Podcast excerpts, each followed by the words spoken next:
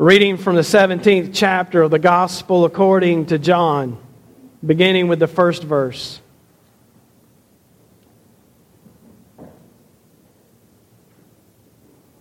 After Jesus had spoken these words, he looked up to heaven and said, Father, the hour has come.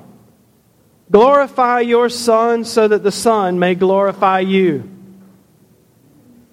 Since you have given him all authority over all people to give eternal life to all whom you have given him. And this is eternal life, that they may know you, the only true God, and Jesus Christ, whom you have sent. I glorified you on earth by finishing the work that you gave me to do. So now, Father, glorify me in your own presence with the glory that I had in your presence before the world existed. I have made your name known to those whom you gave me from the world. They were yours, and you gave them to me, and they have kept your word. Now they know that everything you have given me is from you. For the words that you gave to me, I have given to them, and they have received them, and know in truth that I came from you. And they have believed that you sent me. I am asking on their behalf. I am not asking on behalf of the world, but on behalf of those whom you gave me, because they are yours.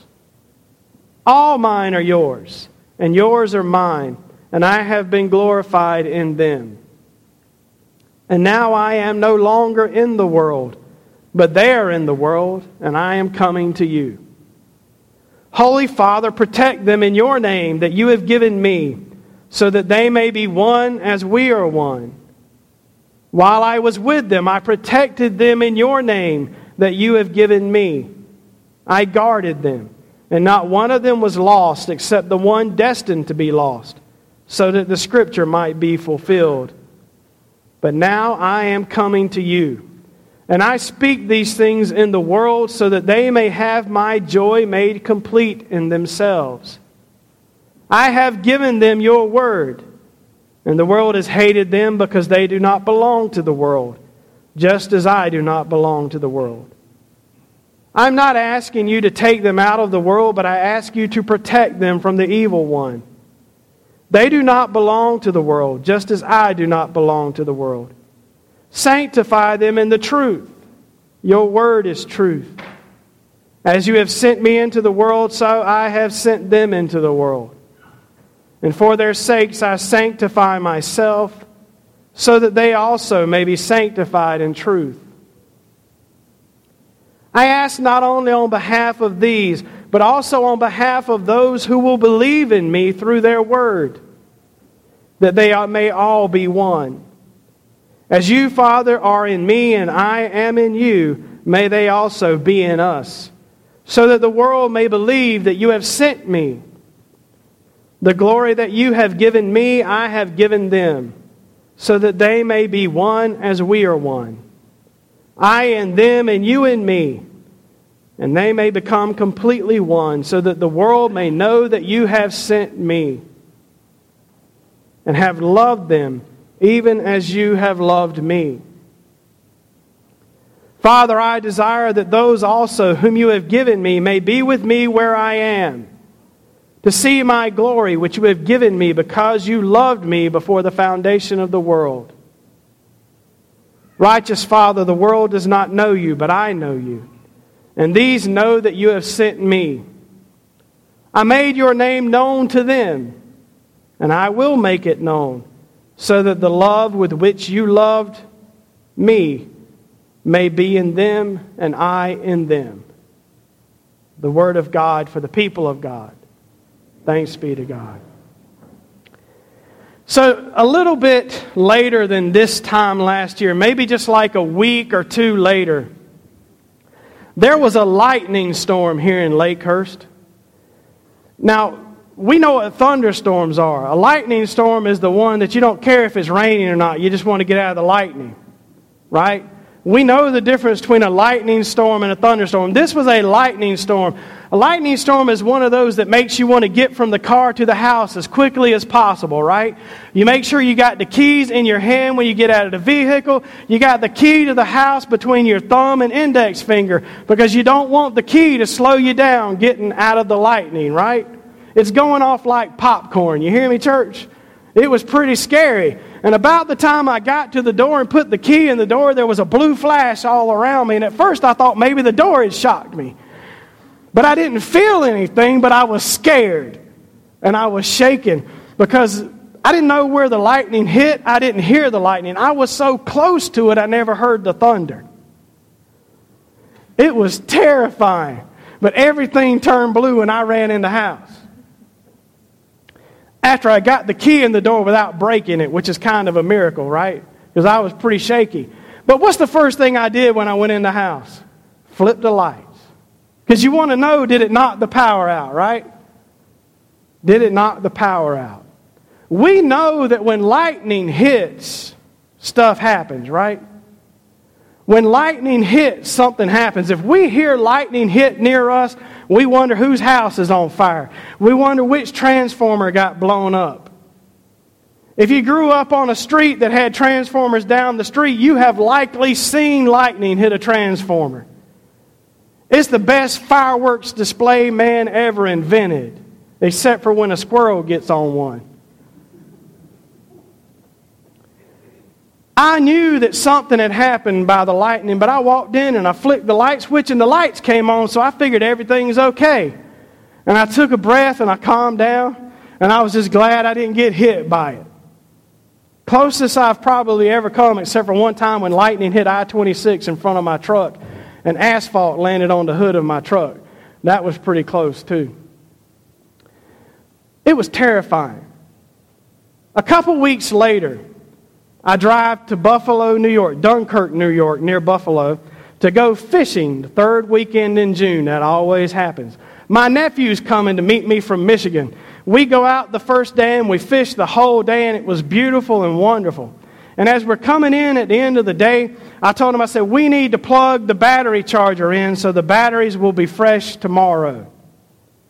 And I unrolled the electrical extension cord and I flipped it out to him in the boat. And I said, plug it in that little port back there. On my boat, there's a port. You put the female end of the plug in, and the wire goes down to the battery charger. The light comes on on the battery charger. It charges the battery. The trolling motor works, and I'm a happy redneck. See how that works? That's how it works. Well, I told him, I said, take the storage bin out of the compartment and look under it and make sure the light is on on the battery charger. Y'all with me? And he said, No, sir, but it looks like it's been on fire. And I knew what the lightning did at that point. Apparently, the lightning hit my boat and blew the battery charger up, and the battery charger got so hot that the top of it looked like a raisin. We know something happens when there's lightning, right? Without question. But I'm going to tell you something I've never done in my entire life. I've never prayed for rain with an umbrella in my hand.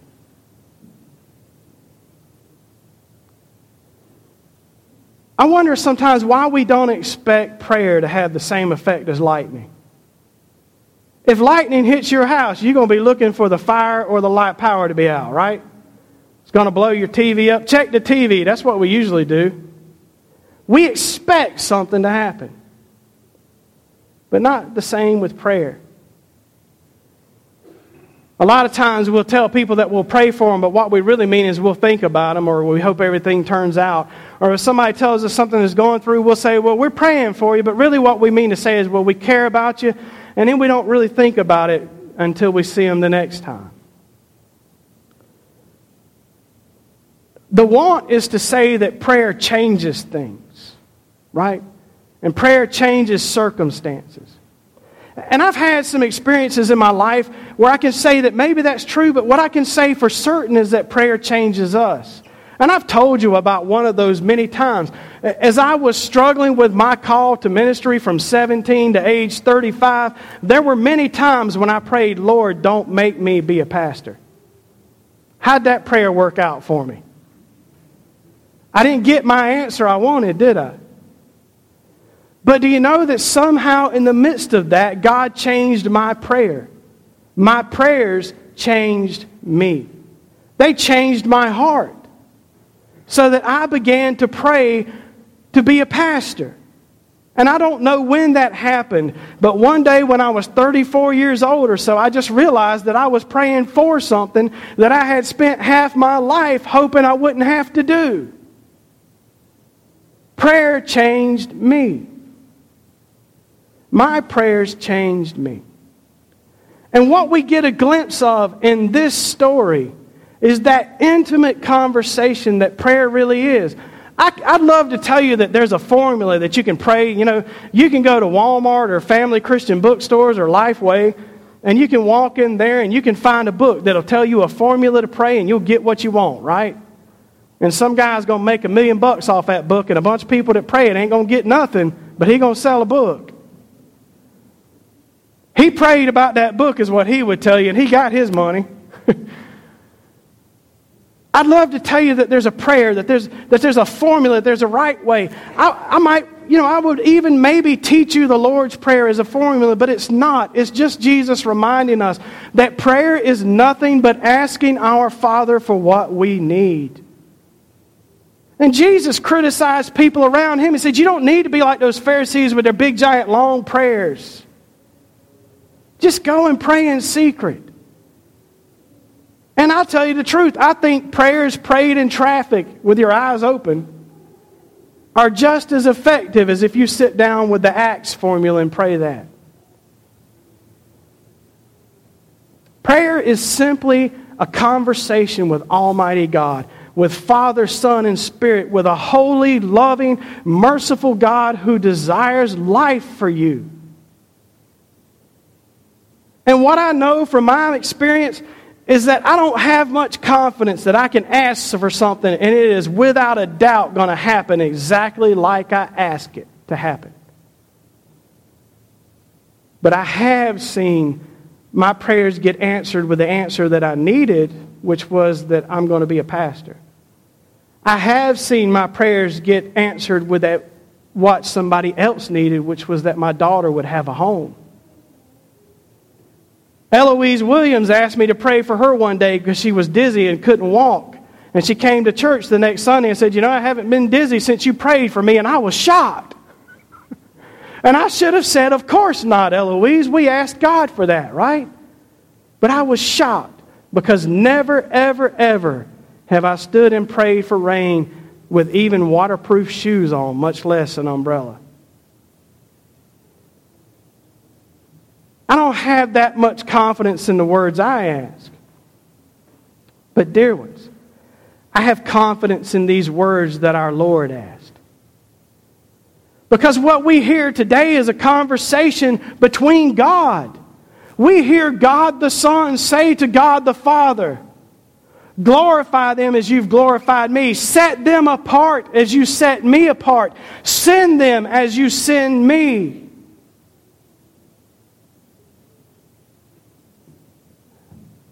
I know that I can expect lightning to produce a result. I have faith and I'm hopeful that my prayers matter. But I know without certainty that the prayers of Jesus are just as effective as lightning.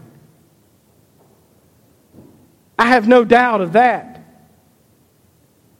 And that means I should think about what Jesus has prayed for us. Because you might, unless you missed it, maybe you did. Let me remind you. Jesus said, I'm praying this for these ones with me. And he said, I'm praying for those who will believe in me because of their words. Say, that includes me. That includes you. That night, after Judas left the room, Jesus prayed for you, dear one. And his prayer for you is that you would have the eternal life that he wants you to have.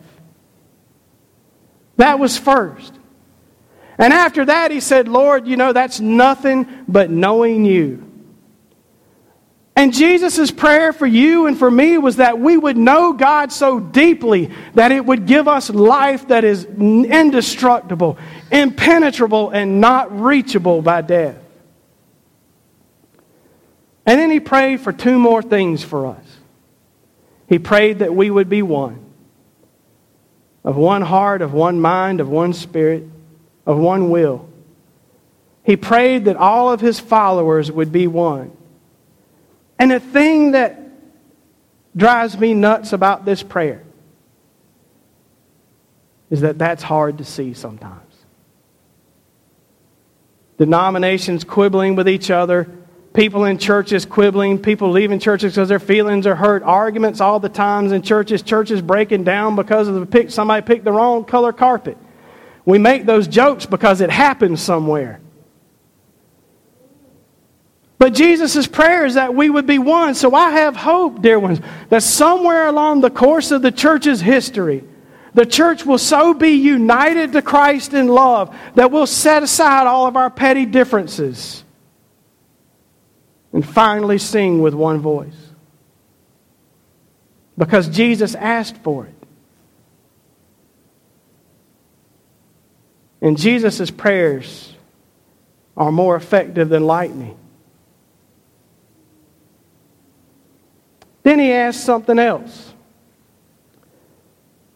He said, Lord, sanctify them. As I, as I told the confirmation class Friday night, that just means set them apart, make them holy. Holy just means set apart.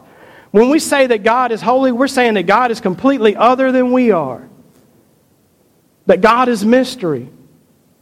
A mystery wrapped up in the beauty and glory of love, the dazzling brightness of a love unimaginable. And what was prayed for us was that God would send us into ministry the same way that God sent Jesus so that God could be glorified by us. It's easy for us to reach out and understand how Jesus glorified God because Jesus said, When I'm lifted up, I will draw all people to myself. That was how he understood how he was going to glorify God. It was being nailed to a cross. And now we hear our Lord pray that we will be glorified in the same way he is. Not that we would live for ourselves, but that we would live for others and give ourselves for others. That we would put others first. Those, dear ones, are our Lord's prayers for us. That we would have eternal life. That we would be one with Him, one with the Father, and one with the Spirit. Which is why when we come to the table, we pray that prayer Make us one with Christ, one with each other, and one into ministry with all the world because that's Jesus' hope for us. And he prayed that we would be sent into ministry. I have news for you. That one is coming true in about four minutes. In about four minutes. I'm going to give you the last good word, the benediction. And as a called representative of Jesus Christ, I'm going to stand here today and send you in ministry when I tell you to go in peace. and Jesus Christ's prayer for you in that moment is fulfilled. When you are sent out into the world to be His hands and His feet to be His glory, to be His brightness, to be His love. This is the prayer of our Lord. And while my prayers might not garner every result I ask, I have no doubt that Christ's prayer is being fulfilled in us, dear ones. It might not look like we think it's going to look, but it is being fulfilled. We will be one, and we are being set apart for ministry. We are being sent to serve others and to love others with the love of God. In the name of the Father, the Son, and the Holy Spirit, amen.